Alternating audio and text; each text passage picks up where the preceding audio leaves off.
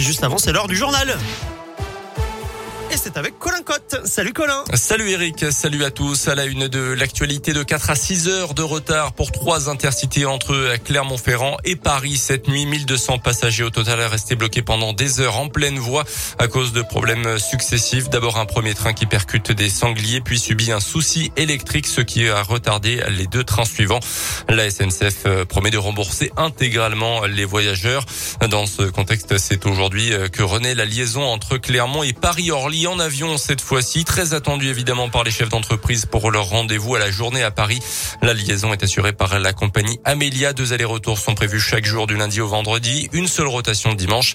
Les collectivités se sont engagées pour permettre le redémarrage de cette liaison aérienne, mais le succès n'est pas encore assuré, Tiffaine Coulon. Le PDG de la compagnie Amelia l'a dit, compte tenu des prix pratiqués, il faudra que l'avion soit rempli aux 2 tiers pour que l'opération soit rentable. Les grandes compagnies régionales comme Michelin ou Limagrain se sont engagées à utiliser cette ligne, mais c'est tout le monde économique qui doit faire un effort pour Patrick Wolff, le président de l'association Objectif Capital. Elle est là, on se bouge. On n'attend pas de savoir quelle est la couleur des fauteuils. On a 3 mois pour trouver un rythme de croisière qui, honnêtement, nous paraît possible. En attendant, c'est la région Auvergne-Rhône-Alpes qui va mettre la main à la poche. Son président, Laurent Wauquiez. La ligne, il va falloir qu'elle retrouve son activité, qu'elle retrouve les passagers. Et donc, nous, on va aider ce début de redémarrage. C'est un engagement de 700 000 € qu'on apporte. Un premier bilan sera fait à la fin du mois de juin. Et hier, le 1er novembre, c'est la liaison entre Clermont et Porto avec la compagnie Ryanair qui a été relancée.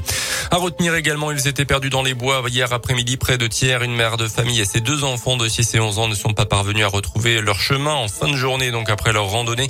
Guidés par les gendarmes de Thiers, ils ont finalement pu ressortir de la forêt avant la nuit, sains et saufs.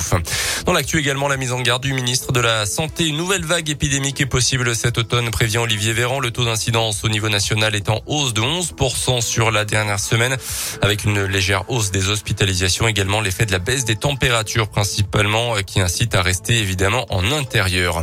On reparle du procès des attentats du 13 novembre 2015 à Paris et Saint-Denis, avec un moment très entendu à partir de ce mardi. Après les témoignages des rescapés et des proches des victimes, la parole est aux accusés. 14 personnes interrogées sur leur personnalité, leur parcours ou leur passé judiciaire. Parmi eux, le seul survivant des commandos terroristes, Salah Abdeslam. L'audience devrait durer toute la semaine.